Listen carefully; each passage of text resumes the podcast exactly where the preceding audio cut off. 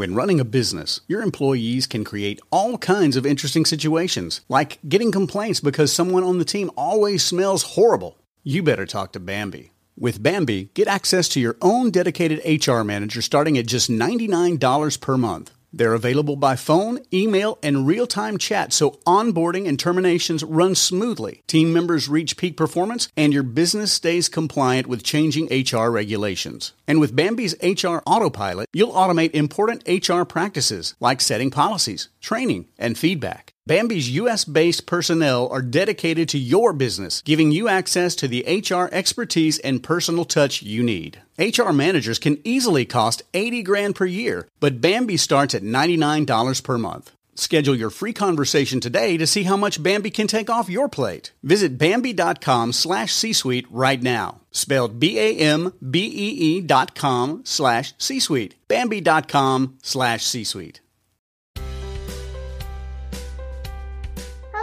Welcome to the Family Brain with your host, Megan Gibson. The well being of one person in a family affects the whole family system. This is a supportive community to share research, resources, stories, tips, and life hacks to keep the family brain healthy. So, today on the Family Brain, I'll be talking with Jennie and John Largent.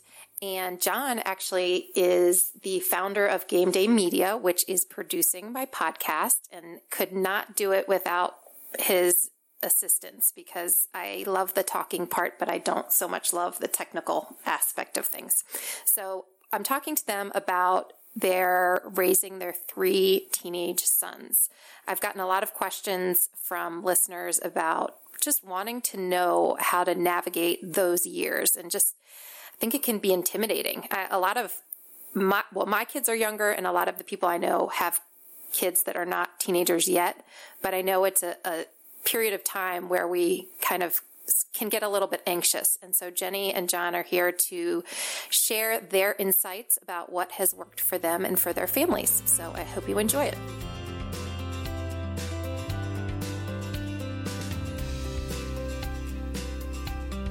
So, today on the Family Brain, I'll be talking with John and Jennie Largent, who are parent experts on raising boys. And they are in my opinion, experts because they have three boys that they have raised. Yes, we must preface this is in Megan's opinion yes. that we're experts. We are just parents with lots of OJT. OJT, what's that? on the job training. Oh, on the job training. we're already starting with the acronyms. I don't know.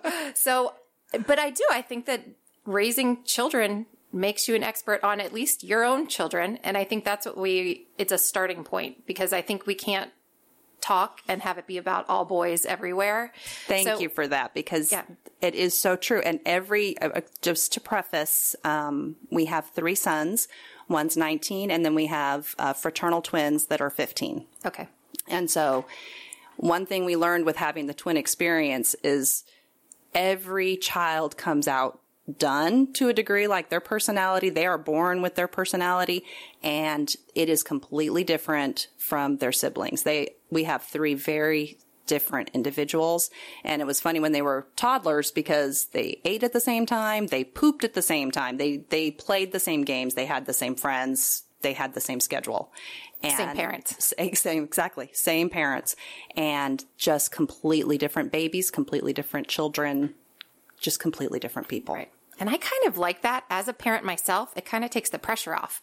You Definitely. Know, good and bad. The bad, I'm like, well, this is how they came. That's and right. I, I always feel like you can, you can make them worse, but, you know, and you can help them be the best them they can be, but they came that way. And it's sometimes it's fun to try, try and figure out who they, who they're like, right. you know, in the family because it's, it, they're just all different. Yes. Yeah. And I know earlier on when we were, uh, when they were smaller, it was Michael and the twins and as they've gotten older, I don't hear us calling them the twins nearly as much as we did when they were little because they are so individual in their own um, unique ways. One's a very good athlete, very competitive, very uh, in uh, fashion conscious and everything. I've got one that's a computer hacker and coder and does all the things in that realm. And then our oldest is really, uh, we're still trying to figure out um, a lot of the aspects of, of his life because he's so complex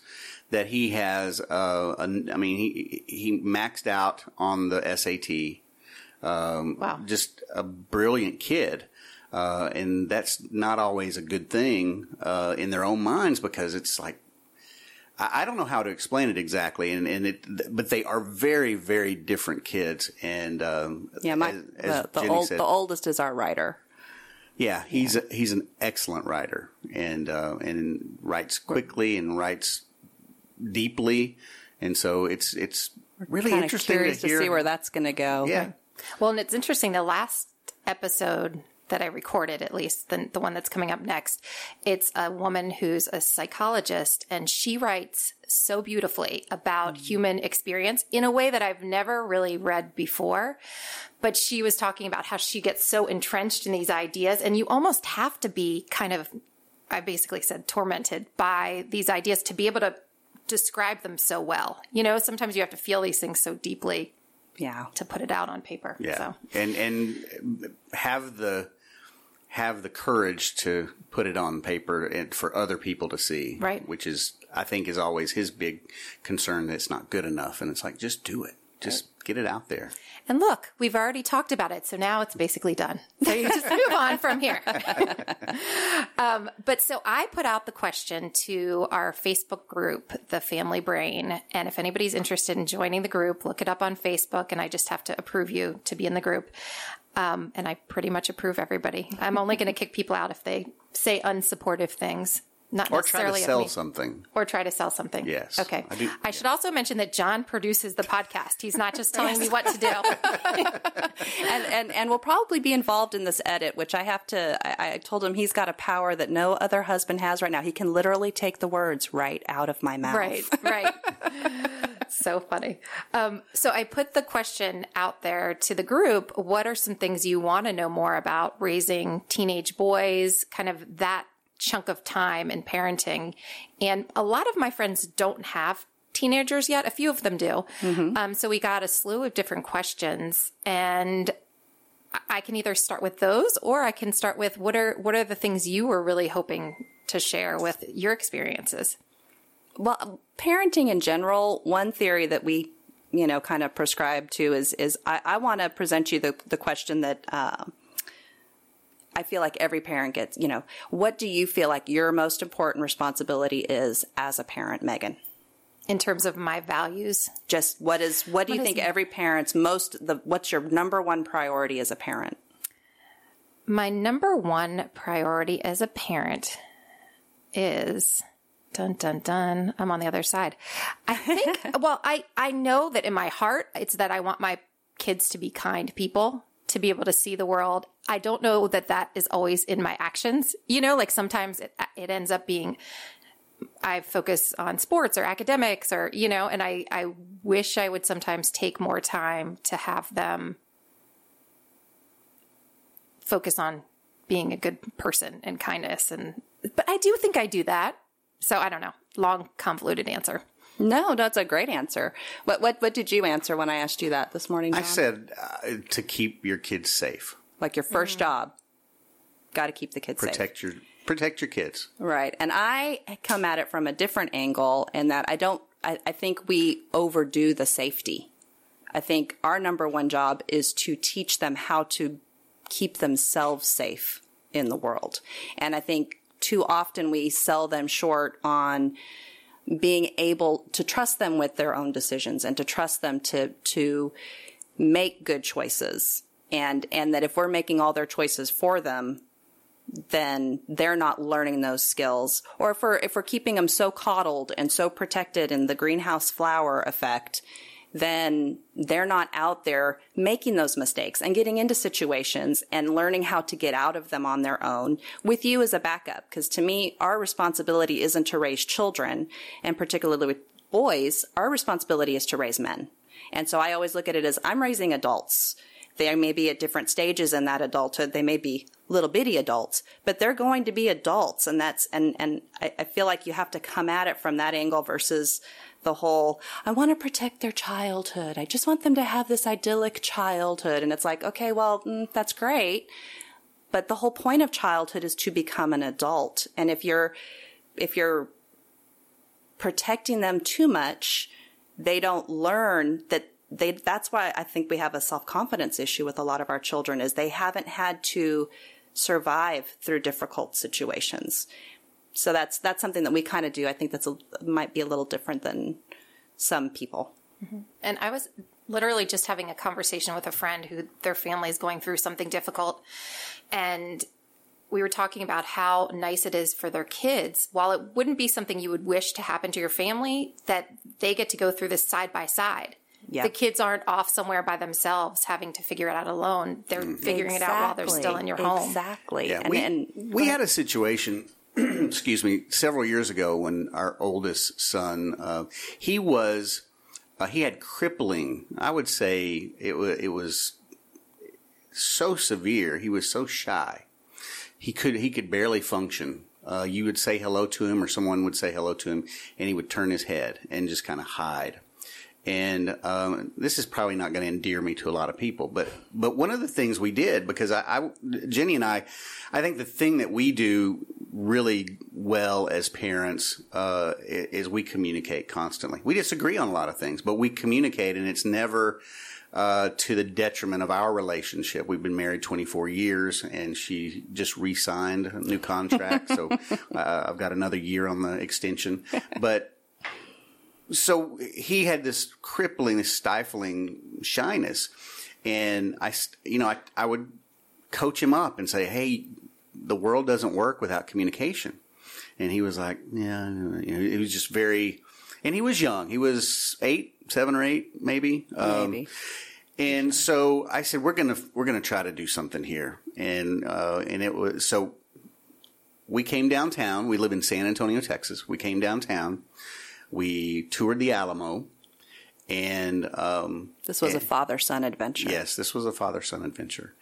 And I gave him five bucks, and I said, "I'll see you at home."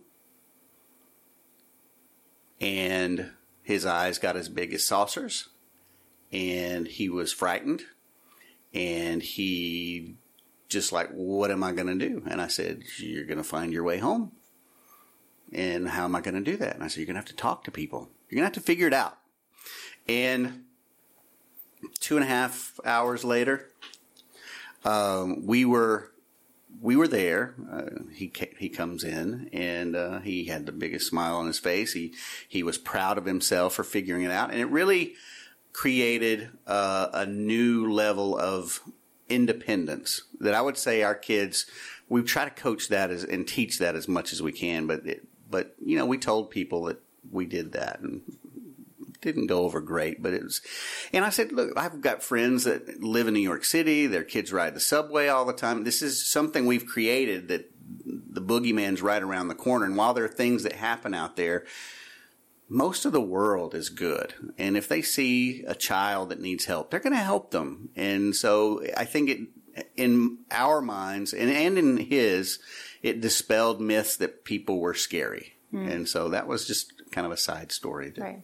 Well, and it's interesting because it's sort of like we will complain about kids not having confidence or not having skills, but then you kind of look back at us as parents and what have we done to help prepare them to have those skills? Have we given them a ch- Well, the it doesn't matter to them when you tell them they're wonderful.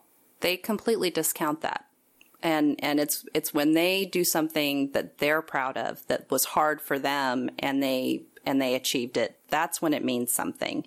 Um, so I think you have to give them those opportunities. And and you know we're very much in our family now that they're a little older about you're responsible for yourself. So if you have basketball practice on Tuesday at three o'clock, it's not my job to remember that you've got basketball practice and to make sure you have a ride. It is your job to keep track of your own calendar and you need to remind me that morning if I need to get you there.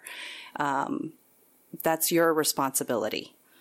Um, About what age would you say you started kind of, or was it a slow process? that's a good question. Um, Because I would like that to be true now, but I have a 10 year old and I mean, I have to be like, it, it seems like it was on? pretty yeah You but i mean it's it's got i was also the parent though that if it was 40 degrees outside and they didn't want to take a coat okay don't take a coat and then the first time they missed recess because it was too cold and they wouldn't let them go outside hmm yeah i told you i Right. suggested a coat but i'm not going to make you take a coat so much of life has its own consequences you just have to let them experience that it's like okay if you you know you woke up too late and you missed the bus and now you have a problem. Okay, that's now your problem. How are you going to get yourself to school? You know, you can call a cab or I don't know what you're going to do, but it's not, doesn't mean that I have to fix your problem. Right. You know, I can give you suggestions, but there's, you know, there has to be a, you know, I would look at those things that make you crazy. If it's the getting them out of bed in the morning, okay, well then I, I'm I'm done. Just let them know I'm done getting you out of the bed in the morning. I will give you strategies. You know, how about we set three alarms on your phone?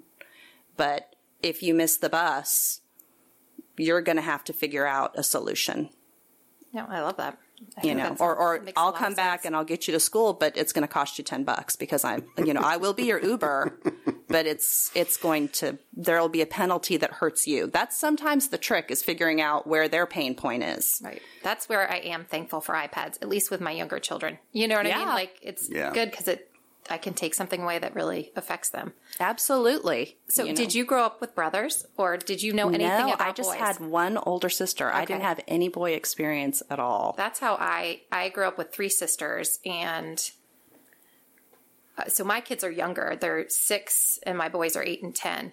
Um, but that's so. How did you get information about how to do this, or was it an on the job training kind well, of situation? when a lot of it I've just had to trust John's perspective and and I I feel for for single moms out there because when our oldest was about 3 um it didn't matter what I did he would not like I could not punish him like it it he just would not take me seriously I mean I couldn't spank him because if I did, he would just, you know, almost laugh at me, hmm. like whatever.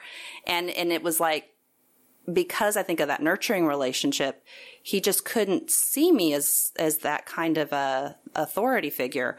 But if I just said his dad's name, it was like the look of oh. You know, like, oh, this is real. And so I, I, I, I do feel for single moms out there. There is a difference between mom parenting and dad parenting and you know the uh, we were talking about earlier the the humor is so different the way that men joke around and the way that women interact with each other i don't even know that women joke around necessarily i'm like Well, the farts farts aren't necessarily like the basis of our humor. well and, and no offense, John. That's okay.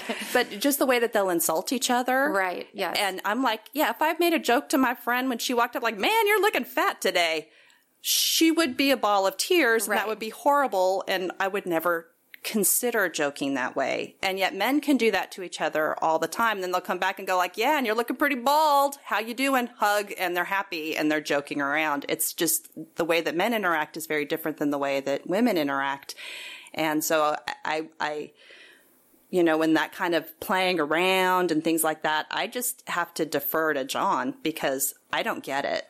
Yeah, and I had an older brother, and I was tormented as a kid. So, uh, not in a, you know, not, Not in, a literal malicious way. but, but he was a typical older, older brother. I mean, he was when he was in high school, I was in junior high, and uh, you know, it was just one of those things where if I got to a level like we play basketball outside, and I got to the point where I could beat him in basketball, he would change the rules, and it would just drive me nuts. And um, and so from that, I can see the interaction with the boys and understand. Uh, I, I can honestly say our kids have never thrown a punch at each other. And there's a lot of testosterone. I don't think they've ever thrown a like a real punch, have they? Not Was I not, a, not a punch to the face, but there's been a couple of shoving. Yeah. matches. Well, shoving is different than punching. Yeah. Oh, it doesn't matter. If you can just let me know at some point. so um, so I'll edit this Sorry. part out. Um, so yeah. I don't think they've ever had like a real violent uh, encounter. They they've yelled at each other from time to time, and they and they've pushed each other around. But I don't ever remember fisticuffs, and you know that's I think that's to the point. We tell them You know, that's not respectful. You know, we, we really try to, my mother, old school, like really old school, and her, my grandmother was take the switch off the tree and spank you and that kind of thing, which wasn't the most fun thing. But like with my brother and I, um, my mom would just push us out the door and say, resolve it, come back in. And it did force us to, in my case, I had to be smarter than my older brother to try to get out from any kind of bodily harm. And, and so I, I think I understand, and I think a lot of fathers understand that that, that relationship is different to your point. And, um, I don't know how much of that is, um, just innate and is just something that comes prepackaged because they insult me all the time. What are you doing, old man? You know, and mm-hmm. just, and it's a joke and I don't take it as disrespectful because they say it with a smile on their face, but they know when it's serious time that it's serious time. So, and that's happened as they've gotten older. That wasn't happening when they were six, but now that they're taller than me, you know, they get to taunt me and, and make fun of me, but that's part of the, we have a very, happy home. There's always jokes. There's always laughter. And I think that's an important key too, is that we, we don't take ourselves too seriously, except when it comes to the responsibility piece of making your own decisions and having to live with them. Right. Yeah. I've, I've noticed that in my own home also just, and I never thought I'd be the person that was like, you want to talk to dad about this or you want to talk to me about this? You know, and, and they're like, I'll talk to you. I'll talk to you. So basically I'm setting mm-hmm. myself up as like the easy one. But for whatever reason. And I'm actually tougher. I think I'm tougher. I'm, Could, I'm much more heavy handed with punishments. Ya. And I mean, I'll think like we had this one circumstance and my son was like, Oh, dad's going to kill us. And I'm like, dad was defending you. This is the whole thing is disgusting to me. you know? But, um, so anyway, yeah. it is, it's, it's interesting how that does happen and how we sort of need all the players to, and you yes. know what? And even with single parents or two women in a, raising a family. Exactly. I think that's where outside voices are helpful and just sort of getting support from the people that are in your circle mm-hmm. if you don't have yeah. that from a partner. Um, so a lot of the questions we got were about raising, well, respectful men and just this whole concept of sort of toxic masculinity, like not being super like oh, I tell you, it is an interesting time in our society right now, and having children that are um, culturally aware, they're really feeling under attack right now. Okay. Um, it, I, I mean, it's it's an interesting time because they they they are feeling that like they there. can't do anything right kind of thing yeah like they're that they're they're already you know, judged as having committed a crime before they even show up. So it's, it's kind of an interesting time. And we have those discussions. Um, you know, they're li- listening to different people on YouTube and all that. It's not stuff necessarily that we've shown them. It, they, are yeah. figuring that out on their own. So that, that was something that to me was kind of interesting. It's an interesting time to be raising men because it's, it's interesting. But I think something that has really been helpful in our home, and again, it is the, the you know, nuclear family, um, is John has always, always, always insisted that the boys be respectful to me. And he'll take it, and I have heard him, you will not speak to my wife that way. You know, and, and it takes that to a different level versus you won't speak to your mom that way. He says it that way sometimes too, but sometimes it's like, you're not going to talk to my wife that way. You know, we don't talk to women that way. And, you know, our boys are dating now and they get out of the car and they walk their date to the door and they say goodnight. And when they, when, you know, cause we still have to drive them, hmm. the little, the younger ones. Um, so when we go to pick up a, a girl, you know, they get up, they go to the door. It's not texting, okay, we're here. You know, they, they really try to be respectful that way. Um, and we tell them that's how we do it. Right. You know, that you don't know, you go to the door. You, what you, about messages home. about because I've met all of your kids and they are very different. What about messages about this is what real men do? I mean, I, I'm yeah. from talking to you guys, I know you didn't do that, but how did you approach things? I think Especially we, being in Texas. I don't Yeah. know. Texas is kind of. Yeah. So I'll, I'll say some things about that because I grew up in the sticks in hunting, fishing, football. Those were all part of my life growing up. That was all things that we've done since we've, you know, since I've been an adult and been in the city. It's been different. Um, but I think uh, pointing some things out that are, um, I would say, culturally s- stereotypical of the over masculinity. You know, the big monster trucks that are on the highway. That's they're learning how the- to drive right now, and so we'll always be like, okay, watch out for the trucks, the pickups. And and they're like, we never understood that, and now that we're driving, we get it. They're always so rude. Mm-hmm. So, and that's yeah. a that's a generalization, but it's it's something that we point out, and it's like so. I have always wanted our kids to pursue their interest. I've never wanted to live vicariously through them, and so my upbringing, how I was raised, how kind of all the you know, I grew up in rural East Texas. She grew up in Los Angeles. We couldn't be more diametrically opposed, and so. Um, but it's created a really interesting dynamic of how the West meets the South, kind of, in, in some of the some of the ways that um, we we have experienced with our kids, because they really don't have the hyper masculinity that I think, uh, and and it's it's one of those things. Like I want them to know how to change a tire. I want them to know how to uh, check the battery. I want them to know some basic what people would probably wrongly consider man things. Right. But there's no, you know, you can't let them see you cry and you can't, you know, be yourself, be who you are. And people will love that because of your authenticity instead of trying to be something that you either are being forced to be because of your own upbringing or that that's the expectations that you have. You know, our kids are big strapping boys and they're, they're, uh, you know, there may be expectation that they're going to be the, these macho and, and they're not, but they're con- they're super confident in who they are, so that makes it easier. I think. Would you? yeah, and and we're not shy about telling them when they're being a jerk. Mm-hmm. And Is that how you sometimes we say use it? we use stronger language than that at Okay. times.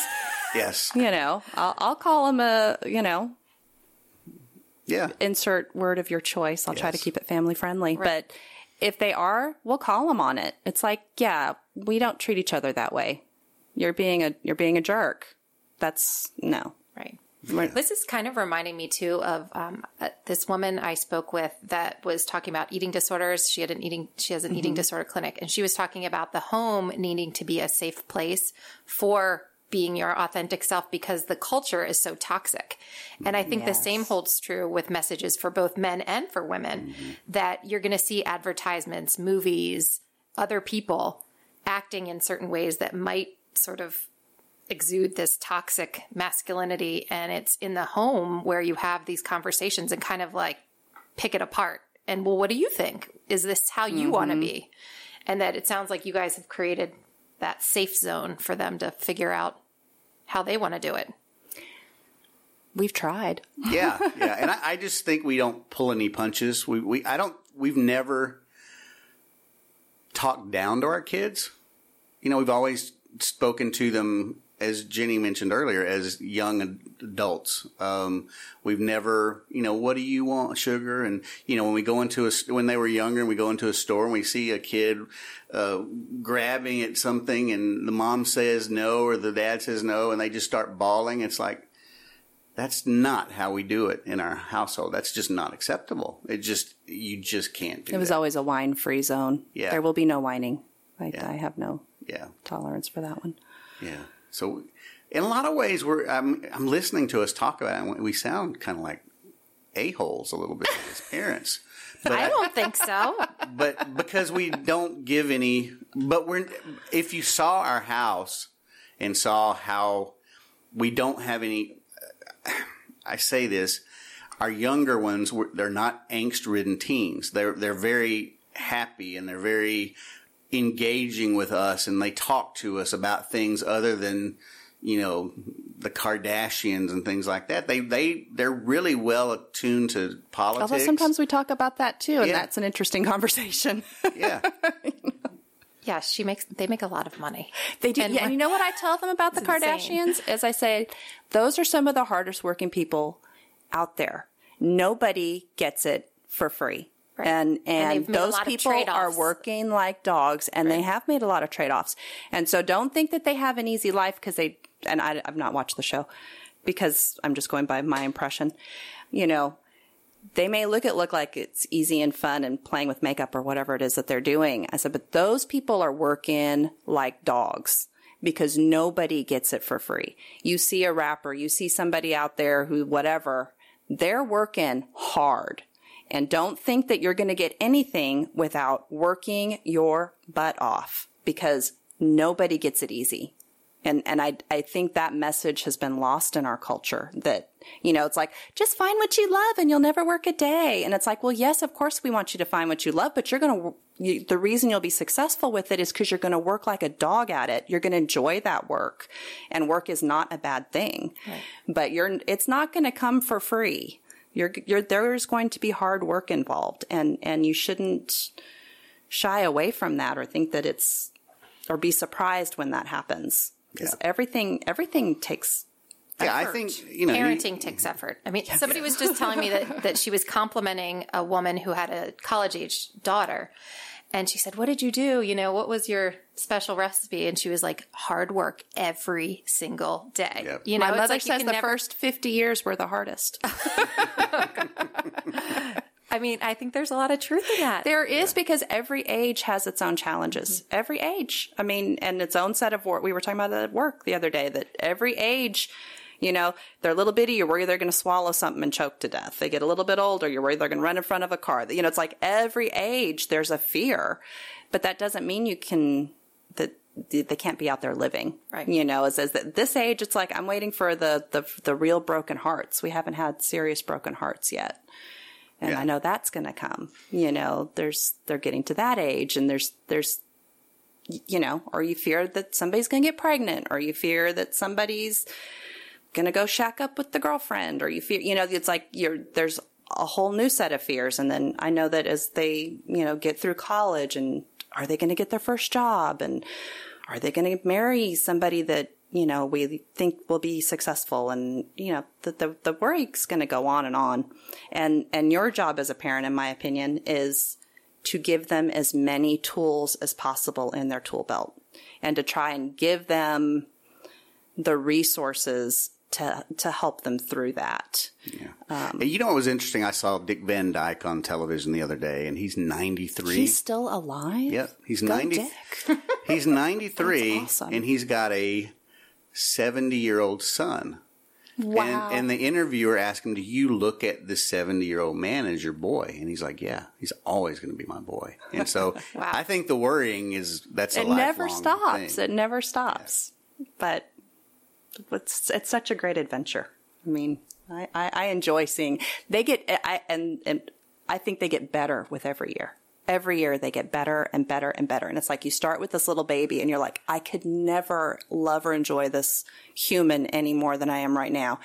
And they just get better. Cause then all of a sudden they're talking and they're talking back to you and you're like, oh my gosh, that's, so, and then they're out doing things and you get to watch them and you're crying at piano rehearsals and or recitals and, you know, every age. And then they're dunking basketballs in games. we have, John has a story for that one. This is the difference between mothers and fathers. Okay. So our, our, our one son, he's playing basketball. His dream is to, you know, do the college basketball thing. And, um, he's been working on his dunking. He's 15. He can dunk in practice. And so he's been in a summer league and we're like, this is your laboratory. This is your chance to try things that you're, um, not as confident doing uh, for your high school team. Use this as your laboratory. Take this advantage. You know, go, go put it out there. Be willing to, to make a mistake. You know, this is the time. And never had dunked in a game. And so this was John's response. I'll let him tell the Oh. story. So um, he's super athletic, can dunk the ball. I mean, he's he's very he's got, as the young kids say, he's got big hops. So he he can jump. And um, so I, I put a challenge out to him. There was a big tournament um, last weekend. And I said, look, if you dunk the basketball in the game, I will take you and get you whatever kind of shoes you want. And as, as a mother, that's like, oh, that's so much pressure. What if he doesn't do it? Then he's going to be so disappointed. And oh, oh like, and it, and the whole idea would never have occurred to me in the first place. Would never occur to me to make it a challenge like that. Cause I just don't think that way. To me, that's, that's, that's more John's way of thinking versus mine. I'm more of a, you can do it, honey. Right. Just try, you know, and I'll cheerlead on the side. Whereas he takes it to the next level and, and pushes him in a way that I, it would just never come naturally to me. So in the first game of the tournament, he gets a breakaway. He's going down the court and he goes up to dunk. He almost dunks, but it doesn't. It kind of rolls around and then slowly drops in through the through the net. And I'm like, he looked over at me and I'm like, nope, that didn't count. But he actually tried. And I'm, of course, as the mom going, but he tried one. Can't that count? No, no, that doesn't count. He didn't Right. do it. You know, it's like he, So I gave him a one game extension and I said, you know, if you do it in this game, same, same rule. First quarter, he gets the ball, just takes it down and just slams it home and looks at me and starts pointing at his feet. and, at that point, the whole team knew about the challenge. And so they were all behind him. They were all behind him. They put him in a situation to do that. And then all the parents said, your wallet just got a little lighter, didn't it? And I'm like, yeah, it did. But it, and it wasn't meant to, as a bribe. It was just meant as an incentive because he, I knew in his head he could do it and he wanted to do it. But I just wanted to give him that little nudge and incentivize him to do it. And now, because that's a tool on the basketball court, that's, that's part of the game. And if he can do that with confidence now, then that's just helped him elevate his game. So we we try to do a lot of encouraging things. Uh, we're not just uh, Well, and, and trying to figure out those things that are holding him back. Like for him, it was a confidence issue. It was the, you know, it took him a long time with his game in general just to be willing to take more shots. He was always really great at defense and, but it was, you know, how do you get him to, to take that shot? Because he didn't want to miss for the team, you know, so it's like he was much more likely to pass it off to somebody he felt would have a better chance than himself. And it's like, but you're never going to become the one who makes the shots if you're not taking the shots yourself. Yeah. So for, for that child in particular, it was just important to give him a reason to, to, to make it okay to fail. Like his team members would have been like, well, yeah, you have to try the dunk. You got shoes on the line, you know, and, and that gave him permission in his own mind, I think, to, to take that chance that he wasn't willing to take otherwise. yeah. And I think conversely with with his brother, who is seven minutes older than him, who's not. I mean, he's athletic, but he's not competitive. He would rather be building a computer or, or working on a software. He wanted to do an internship this year um, at one of the tech companies downtown. Uh, San Antonio downtown area is a, is a technology hub in the country, and uh, I was like, I know a couple of people. I'll give you their phone numbers, and you make the call and ask if you can do an internship. Again, I didn't hand it to him. I said, "Here's the tool you need." He went and interviewed and got the internship and just finished up yesterday. And he got a glowing response from the CEO of the company at 15. He was the only high school kid. Every, all the other interns were uh, at Trinity University or UTSA. And so it's like, you knew what you wanted. You, you took the steps needed to get there and you accomplished it. And so we, we really try to, I think if nothing else, our, our home is a, is very interactive. Um, it's less of a parent child relationship now, except in certain situations, and more of a collaborative co-working space. It's a com- it's a I've never heard you describe it that way. That's it's a company. I mean, we have seven people in our house. we have food that needs to be purchased. I mean, well, but my, When my mom comes. yes. so we have frequent people, guests. People are confused because John's mother lives with us as well. Okay. So we're, uh, that's only been for about the last two years. yeah, which has been an interesting. Which has been one, dynamic, that's a whole other podcast. I know, and actually we we've had a to demand for that. Yes. I cannot encourage The people sandwich enough. generation? Yes. Have you heard that too? Yes, Absolutely. absolutely. Love it. It has Okay. been the biggest win, win, win, win, win, win. Like everybody in the household, even the dogs have benefited from this. I mean, it has been fabulous, but it has has to be done the right way, I think. Okay. But we bought a house to be able to do it so that that's awesome. everybody has their spaces. But, but yeah, that has been, that's another story. so if we can switch gears a little bit and just get more talking Okay, about the sex your- stuff, we need to talk about the sex out. stuff. It's get, gonna get warm in and here. it's funny because I re- I was telling you before I read all these questions and I started to get nervous. And luckily, you said you're comfortable. I got this. But um, Whether I do or not, we're going to fake it. Okay. Um, but I think that's one of the things that a lot of times people, when they think about teenage boys, and we just talked about so many things related to teenage boys that have nothing to do with puberty, sex, pornography, any of those topics. They have these whole lives. That's not the only thing about them. But I think a lot of times when people think about teenage boys, that's the fear is, or the It is, concern and- or the, the challenging part of parenting that people are get nervous about. I I agree. And the interesting thing with the time now with raising boys is how aggressive the girls are. Somebody They said have that, rep- right? the, the you know boys have the reputation of being you know the aggressors sexually and it's the girls now and with the girl the girls have always matured earlier and you know if you have a fifth or sixth grader you're not too early to be talking to them about it and So how did you start? About what age did you start? And you don't need to tell me what you did and Yeah. everybody needs to do this, but like at what how did you how did you do it? Phew. um I know what I did. I asked the boys, probably around 10 years old, 10 or 12, um, what do you know about sex? Let them tell me, and then I can dispel the untruths and the exaggerations and the, the stories. But that was always, it was never like a sit down and have the talk. It was kind of in which an I- ongoing dialogue. Yeah, and just as a tip for communicating with boys, especially, but probably girls as well, if you have a hard time getting them to talk, what I have found works best for me is car rides and walking the dog or taking a walk where you're not having that eye contact. That is a big tip in therapy is when you're working with teenagers is to take a ride in the car. Yeah, Or they'll talk to you. They'll, they're much more likely to talk to you in the car, and so there'll even be times where I try to figure out a situation when you have multiple children. It makes it hard to get one on one in the car. So I'll be, you know, like there have been times when I've had to tell the other kids, "No, you can't come on this trip to the store." You know, because and they'll they'll kind of look at you, and I'm like, "Yeah, I just need some time with you know with this one." and and because I'll have something I want to discuss. Um, I'm remembering less than the initial conversations. I'm remembering more than recent conversations I've been having um, with my children, and and it's been interesting because I do have, you know, I, I haven't.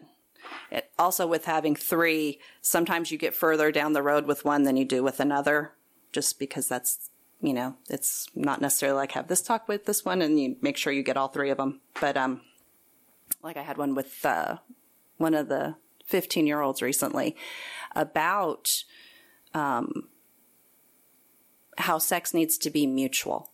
Because I think right now, I I think there's this perception with young girls that if they can, you know, somehow pleasure the boy, that he'll be more interested in them, and that's how they can seal the deal. You know, like, oh, then we'll be boyfriend, girlfriend if I do this thing.